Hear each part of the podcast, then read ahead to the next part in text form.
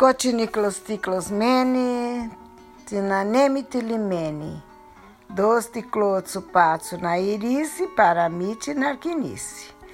Vovó vai continuar do ponto em que tinha parado. Dia 27 de outubro de 1920, 100 anos atrás, nasceu um menininho a quem deram o nome de Miguel Antônio Zarvos. Eu disse que era bem moreninho, bem bugrinho, bem parecido com a mãe, mostrando que o destino escreve coisas que a gente nem consegue imaginar. Dá para pensar que o pai dele veio do, do outro lado do mundo para chegar nesse lugar, encontrar aquela que seria a mãe dele, fazer os filhinhos que fez aqui, Vassilia e Miguel Antônio.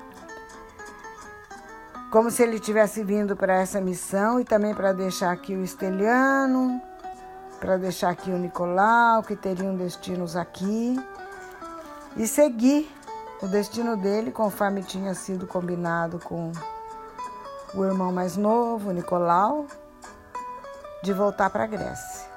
Né? E aí, com dois meses de idade apenas que ele tinha, enrolado nos paninhos, gente pobre, gente simples, gente pobre, sem grandes recursos, conseguiram aquela ajuda né, do Nicolau, que pagou as passagens, voltaram com mais conforto, foram para a terra de volta, para a terra dos antepassados. A irmãzinha tinha três anos e ele dois meses. Aí, quando chegaram em Rhodes, Antônio Miguel voltou a trabalhar nas atividades que ele conhecia. Só que aí ele estava perto da família, ele estava com a esposa, ele estava com os filhinhos, ele tinha outra razão de viver.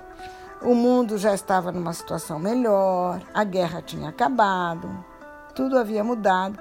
Os italianos já estavam na, na ilha fazendo grandes investimentos em escolas e hospitais. E vocês, Tomás e Pedro, que também são descendentes de italianos e de gregos, podem se orgulhar da amizade dos gregos com os italianos. Não foi como amizade, não foi como o tempo dos turcos, não, sabe? Que era muito conflito, muita pobreza. Os italianos foram bons para os gregos. Dominação nunca é bom, né? O país gosta de ser livre, de ser dono de si. Mas a dominação italiana na ilha foi melhor, muito melhor, muito melhor. Proporcionou muita coisa boa para a família e vocês vão ver aos poucos tudo isso. E eles estavam contentes lá. É, em Rhodes, Antônio Miguel foi percebendo aos poucos confirmando cada vez mais que o irmãozinho dele tinha razão. Estavam felizes, a, a esposa Joana, minha avó, se adaptou bem, a família estava unida e, e viviam bem. A Joana, claro, sentia saudades da terra dela e da família, mas seu amor pelo marido e pelos filhos pequenininhos era o suficiente para ela sua vida era uma vida de, de alegria.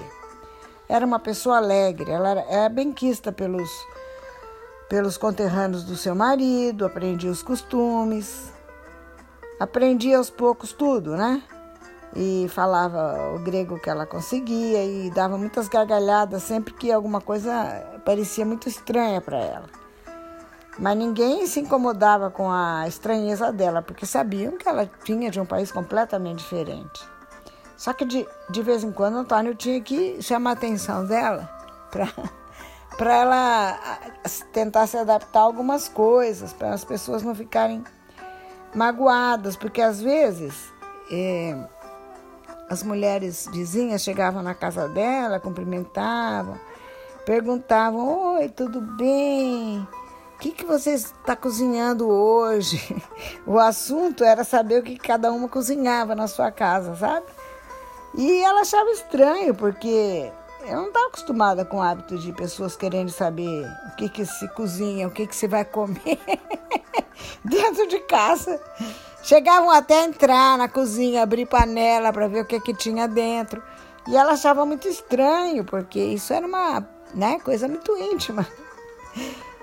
Aí o Antônio Miguel explicava, Joana, isso aqui é o costume, é a maneira como elas encontram para se tornarem íntimas umas das outras, estreitarem os laços de amizade. Além do mais, é uma novidade para conversar, porque não tem assunto, aqui não acontece muita coisa. A novidade é o que cada uma vai cozinhar naquele dia. Até porque cozinhar já é um luxo, né? que se adquiriu nos últimos tempos. Antigamente, mal o que, que tinha? Azeitona e tomates e cebolas. Aí, é, os, os, o, o Antônio Miguel dizia para ela, no, no Brasil não, não tem a fome que se conheceu aqui. Lá, mesmo na casa dos pobres, você pesca um peixe, você pega uma mandioca, as pessoas comem todo dia. Lembra? Todo mundo comia sempre, mas aqui é diferente, já passou muita, essa, essa terra já passou muita necessidade. Aí eles então se abraçavam, eles eram muito felizes e viveram algum tempo lá, felizes. Nasceu mais um menininho, o Nicolau, o caçula, e a esse pequenininho loirinho de olho azul também foi dado um nome em homenagem ao tio que estava no Brasil, que tanto ajudava já a família. E é, Joana, nessa época que deu à luz a esse filho, tinha o quê? Vai, pouco mais de 20 anos, não, não vou saber precisar, porque nós crescemos ouvindo que ela casou com 13 anos, mas depois eu descobri documentos que ela já tinha 16. E meu pai sempre falava que ela casou com 13 e morreu com 19. Não sei se o documento do casamento foi alguma alteração feita para ela poder casar, ou se de fato ela casou com, né, com 16 anos. O fato é, com três filhinhos pequenos, um de meses, um de meses, aconteceu a, a triste, o triste desfecho dessa história. A nossa avó, a minha avó, Morreu deixando os três filhinhos pequenos. O, o Miguel Antônio, o Miguel Antônio já tinha, podia ter o quê? Uns dois aninhos. Ele sempre dizia que não lembrava da mãe dele, só lembrava de uma cena, de uma cena com ela de costas e ele se lamentava muito de não ter sido de frente para lembrar do rosto dela. Esse pedaço é triste, é duro. Eu vou passar rápido. O Nicolau tinha poucos meses quando ela faleceu por causa de uma reação alérgica. E aí, todo o desespero e a tristeza do, do marido, do meu avô, Antônio Miguel, e o, o desarvoro dos filhinhos pequenos que não entendiam nada, eu vou pular esse pedaço, não vou contar isso aqui no Clostino e Clostin. Vou passar para uma parte melhor da história, enquanto aquela aquela dor é, é assimilada, processada e acontece lá em Rhodes. Outras coisas aconteciam aqui no Brasil. Enquanto tudo isso se passava em Rhodes, aqui no Brasil a vida continuava. Já, já tinha se passado desde 1913 que os amigos foram para o Brasil, já tinha se passado cerca de 10 anos. 10 anos passados, tudo isso acontecendo em Rhodes, o Nicolau ficou rico e o Esteleno estava estabelecido em Três Lagoas. Então agora nós vamos conhecer um pouquinho da vida do Esteleno, ver quem é esse Esteleno, porque que tem um, né, um primo de vocês chamado Esteliano, que é filho de Antônio Miguel também. Então vocês vão fazendo os links aí. O Esteliano tinha uma loja de mildezas, mildezas, um tipo de um bazar. Ele se deu bem em Três Lagoas. E a sua mulher, lembra que ele tinha casado? Quando ele, antes de vir para o Brasil, em 1913, ele casou, ficou um pouquinho de tempo com a Caristula, a mulher dele. Vocês deram bastante risada quando a vovó contou como é o casamento na Grécia, como foi a festa e tudo. E aí, ela esperara pacientemente por longos anos, né? Esse tempo todo, veja que situação estranha. Ela não era mais solteira nem uma mulher que de fato estava casada, vivendo com o marido. Do, do dia para a noite ela passava uma passara por uma situação bem desconfortável, né? De mulher de marido distante, sem tempo para voltar. Que ela não sabia quando que ia encontrar esse marido. Tinha cartas frequentes, eles se falavam por cartas. E nessas cartas eles, ele prometia, o Esteleno prometia sempre para breve, que logo, logo haveria o reencontro. E eram cartas que primeiro vinham de Cuiabá, depois de Três Lagoas. E, e, e ali ia falando e mandando carta, e o futuro parecia cada vez mais promissor, mas só em 1923 é que ele se sente em condições de mandar vir a mulher da Grécia para o Brasil. Dessa maneira, em, nessa data, a Caristula veio para o Brasil, finalmente, e desembarcou em Santos, onde o marido foi esperá-la. Imagina uma mulher grega que nunca saiu de, uma aldeiazinha e que veio para o outro lado do mundo para viver com um marido que ela mal conhecia. Então, imaginem, imaginem os desafios. Ai, Jesus misericordioso. No desembarque, ela estava assustada, claro. A mulher olhava para um lado e para o outro, jovem ainda. Corria os olhos por toda a extensão do porto, tentando encontrar a figura que ela achava que ia reconhecer, do marido que casou com ela dez anos antes. Eu estou contando para vocês essa história e olhando a foto dos dois aqui na minha frente, jovens, lindos, né? Que a gente sempre acha que o avô e a avó são lindos, mas eles eram isso. E até que o Esteliano, o primo de vocês, parece um pouco com ele. Bom, aí ela procurava aquele jovem e não encontrava. Caristula, Caristula. De repente ela escutou, uma, ela escutou uma voz chamando o nome dela. E quando ela se voltou, ela viu um homem muito diferente daquele com quem ela se casara. Os olhos, assim, vivos, brilhantes, aqueles olhos alegres que ela conhecia, agora tinha um ar um pouco mais cansado, tinha envelhecido um pouco, o semblante era risonho, mas já mais maduro. E ela então olhou e falou: Mas Esteliano, é você? Ele falou: Você não reconhece seu marido, Caristula? Brincando com ela, né? Aí ela, cansada e insegura, sentiu-se feliz em finalmente estar em companhia desse marido que ela mal conhecia. E aí ela desabou, né? Nos seus braços, chorando de angústia, de emoção e um pouco de raiva também. A minha avó era brava, minha avó Caristula. Ela, ela devia ter um pouco de, sabe, devia estar um pouco magoada com todo esse tempo separada vivendo na casa da sogra, e ela, para falar a verdade, não sabia definir muito bem seus sentimentos naquele momento. Ela percebia claramente que eram contraditórios, que ela estava feliz e brava ao mesmo tempo, mas que, sobretudo, estava contente por estar em casa. E a casa para ela, o lar que ela desejava, eram os braços do seu marido. E agora ela estava ali Steliano abraçava eternamente, demoradamente. E depois, afastando-a um pouco de si, olhou para as vestimentas, aquela roupa tipicamente grega, aquelas roupas compridas, escuras, aquele monte de pano envolvendo a cabeça, sabe? Deixando apenas o rosto à mostra. Não, não tinha nada. Não tinha nada a ver com as roupas das brasileiras, com o que ele já estava acostumado aqui. Mas ele acariciou de leve o rostinho dela. Ela tinha um rostinho roliço. E era bastante jovem ainda, mas já estava bem mais madura do que naquela noite de violinos em que eles haviam se casado. E o casal foi andando vagarosamente pelo cais. Depois de desembaraçar a bagagem, tomaram um trem que os levou a São Paulo. Chegando lá em São Paulo, Esteliano comprou roupas novas para a esposa, que ele via que estava completamente desajustada com a roupa do Brasil, né? E isso apesar dos pro protestos dela e da resistência com relação à moda aqui do Brasil. Eu não vou usar isso aqui de jeito nenhum. Eu vou continuar usando as minhas roupas de arcanjo porque eu estou muito bem com elas.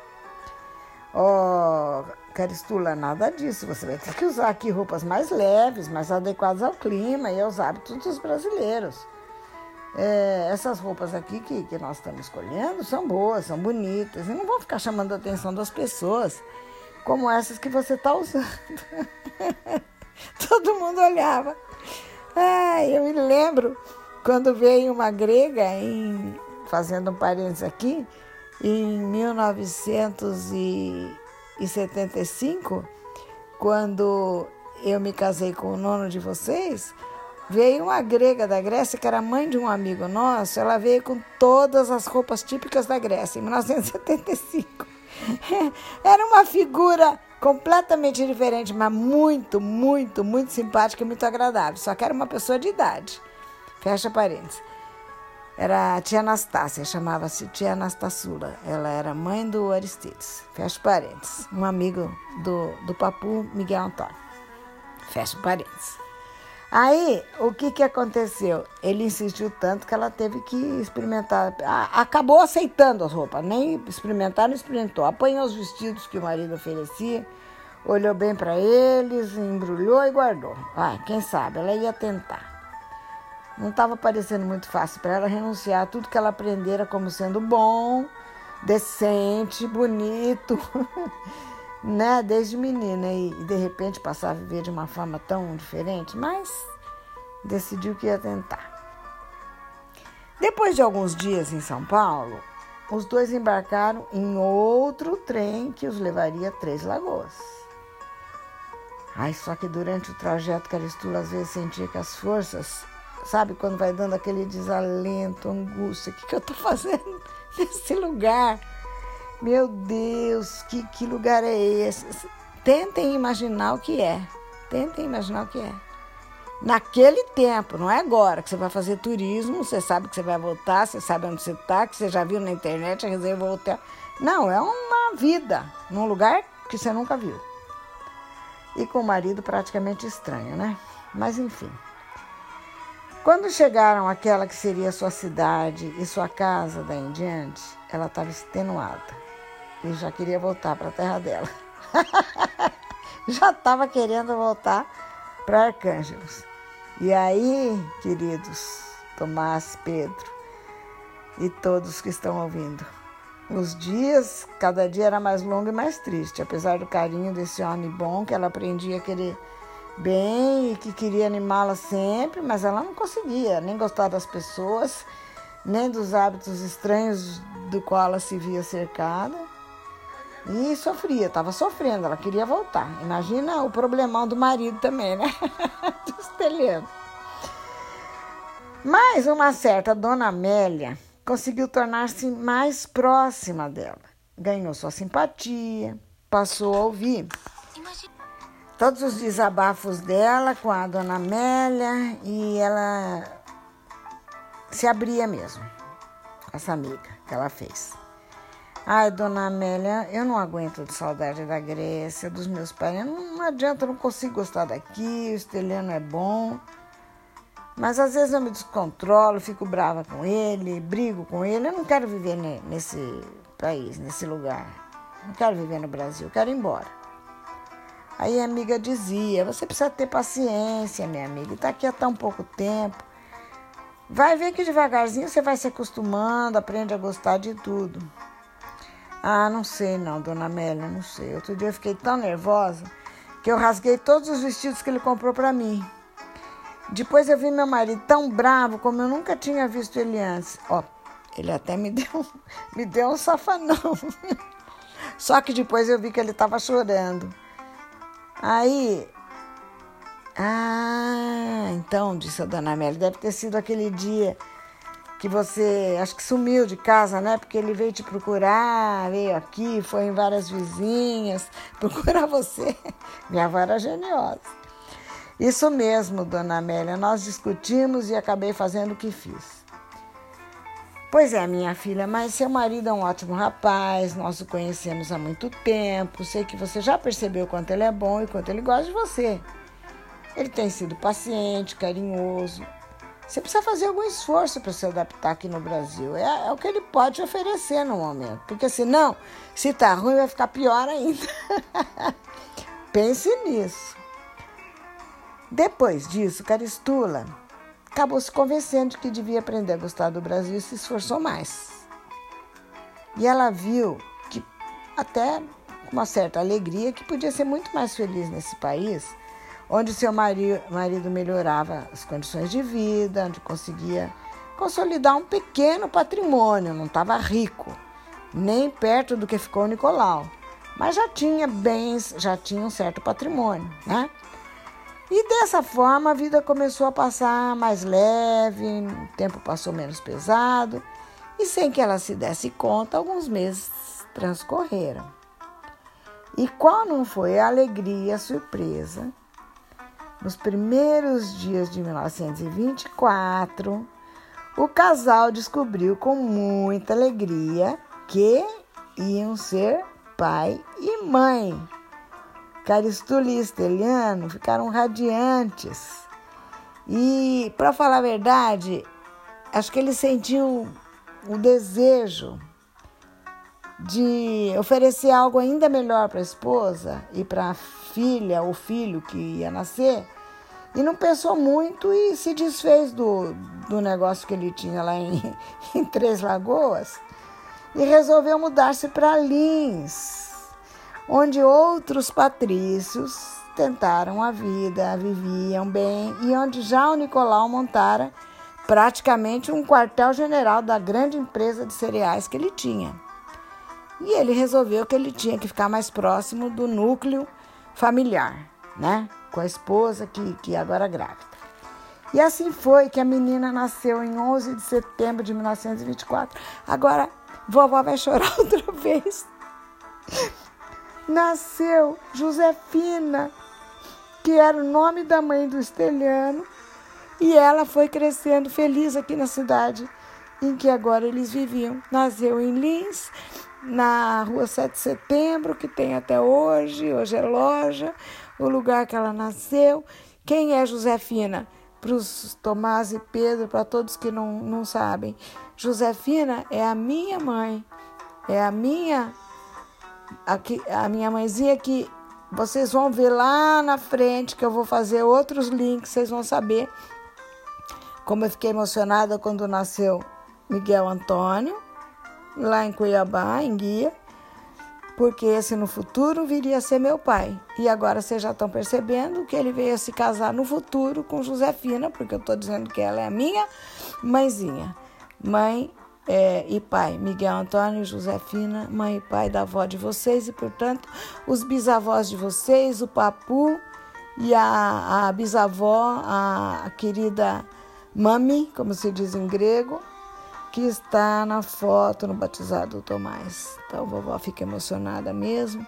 Não estou antecipando a história, mas estou criando, delineando já um futuro para vocês. Só que nesse momento, Josefina é um bebê, Antônio Miguel é um garotinho de cerca de, de quatro aninhos que está morando na Grécia, nem sabe que existe Josefina, nem sabe de nada.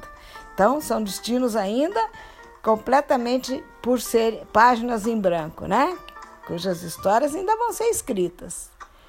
Mas a vovó se emociona porque a vovó está olhando a história de trás para frente, olhando do futuro para o passado, então a vovó já sabe tudo o que aconteceu. E vocês vão sabendo aos poucos também. Bom, enquanto a Josefina crescia, aqui em Lins, dois anos se passaram tá? Ele era proprietário de uma loja de armarinhos e depois de, de dois anos, com a Josefina já menininha de dois anos, ele decidiu, talvez por desejo da Caristula também, da minha avó, decidiu que deviam ir embora para a Grécia, fazer um período lá. Ainda que não fosse por muito tempo, ainda que fosse apenas para rever os familiares. Nossa, Caristula ficou felicíssima com isso e ele ficou muito feliz em proporcionar essa alegria à mulher, à, à própria mulher, né? Também ele já estava fora há mais de 10 anos E quando ele voltou lá, ele ficou muito feliz de abraçar os amigos, reencontrar, reencontrar o velho companheiro Antônio Miguel, com quem ele se aventurara então, né, em 1913. Vocês se lembram que a vovó contou que esse já tinha voltado para Arcângelos por insistência do Nicolau, desde 1921, né? 20, 21, com a esposa brasileira, Joana, e os filhos Vassili e Antônio Miguel. E agora eles estavam lá na aldeia onde nascera o caçula Nicolau. Então, conheceram a família ali. É, reencontraram, ele reencontrou o amigo e a Caristula conheceu a Joana, enfim, é, fizeram aquele. Essa é minha esposa, esses são os meus filhinhos. Você imagina a alegria de dois amigos que viveram aquela aventura em 1913 e agora estão mais estabilizados com a história vivida, já um pedaço da história e curtindo os filhos. E esses amigos puderam estar juntos, falar de suas vidas, relembrar o passado, contar todos os detalhes da vida do Nicolau, que progredia cada vez mais na América, né? E aí os filhinhos brincavam juntos. Miguel, Antônio, Vassilia e a Josefina, criancinhas, brincavam juntos. E, e aí o, os, os dois, o, o, os dois adultos, né? É, principalmente o, o Antônio Miguel, o pai do Miguel Antônio, falava assim: Olha, Josefina, esse aqui é o seu noivo, vem ver, vem, vem ficar pertinho, vem brincar aqui com o seu noivinho. O, o, o, Antônio, o Miguel Antônio, ele é brasileiro como você, vocês dois são brasileiros. Quando vocês crescerem, vocês vão se casar. E dava gargalhadas e o Esteleno também ria. É claro que as crianças riam com a alegria dos. porque viam que os pais estavam alegres, mas nem de longe imaginavam que estavam falando de algo que talvez eles desejassem do fundo do coração, pela amizade que eles tinham um com o outro, mas não sabiam que o futuro reservava justamente isso que eles tanto desejavam. Aí o Esteleno voltou para o Brasil pouco tempo depois, deixando lá a família em Arcângelos, que, que parou uns quatro anos lá. Né? A minha avó só voltou depois. É, e nesse meio de tempo, enquanto o Esteleno estava lá, ela teve mais uma filha. Chamou-se Rosa, mas essa menina morreu cedo, muito criança. E aí, depois que a menina morreu, a avó se desgostou e acabou voltando com a Josefina para não perder mais uma filha lá na Grécia em 1928, tá? E ele também, quando chegou aqui no Brasil, ele percebeu que o seu negócio não tinha progredido nas mãos do gerente. E aí também as coisas não estavam indo bem para ele. Aí o que, que aconteceu? Ele aceitou uma proposta do Nicolau para trabalhar como gerente dele numa dessas dessas máquinas de beneficiar arroz e café em Guaiçara. E aí ele aceitou esse trabalho e eu posso abrir um parênteses aqui e dizer que ele ficou muito tempo lá, porque quando eu era criança eu ia nesse lugar. A lembrança que eu tenho mais gostosa de infância é quando eu ia nessa chácara que meu avô morava em Guaiçara com a minha avó nem água encanada tinha, eles cuidavam de um grande complexo ali de beneficiamento de grãos e foram muito felizes ali. Foi um parceirão do Nicolau, sabe? E aí, é, o Nicolau, nessa época, o, o que já estava rico, veja só, estava com cerca de 28 anos. Já estava casado com uma jovem descendente de uma das melhores famílias linenses por quem ele se apaixonou, e o seu empreendimento comercial rapidamente se consolidava no cenário econômico do país. Era coisa assim, não era pequeno, não, não era rico, não, ele era muito rico, muito, ele ficou muito rico. Não é à toa que tem a avenida aqui com o nome dele, a Avenida Nicolau Alves, São Paulo tem muita coisa com o nome dele, prédios, complexos, e, vixe, se eu for contar a história dele, eu acho que eu vou deixar o vovô, vou procurar os pedaços que o meu pai, o bisavô de vocês, conta sobre o Nicolau. Vocês ouvirem nas palavras dele mesmo. E e esse esse empreendimento assimilou meu, o meu avô esteliano lá. Estou ouvindo a música que está tocando que o, o Papo Miguel Antônio adorava. Bom, enquanto enquanto é, estou falando de 1928, né?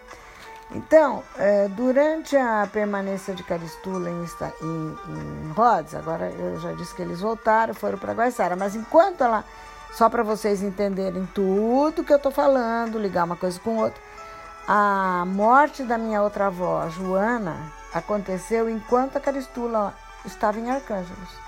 Todos tinham filhos pequenininhos naquela época e a minha avó Joana morreu, né?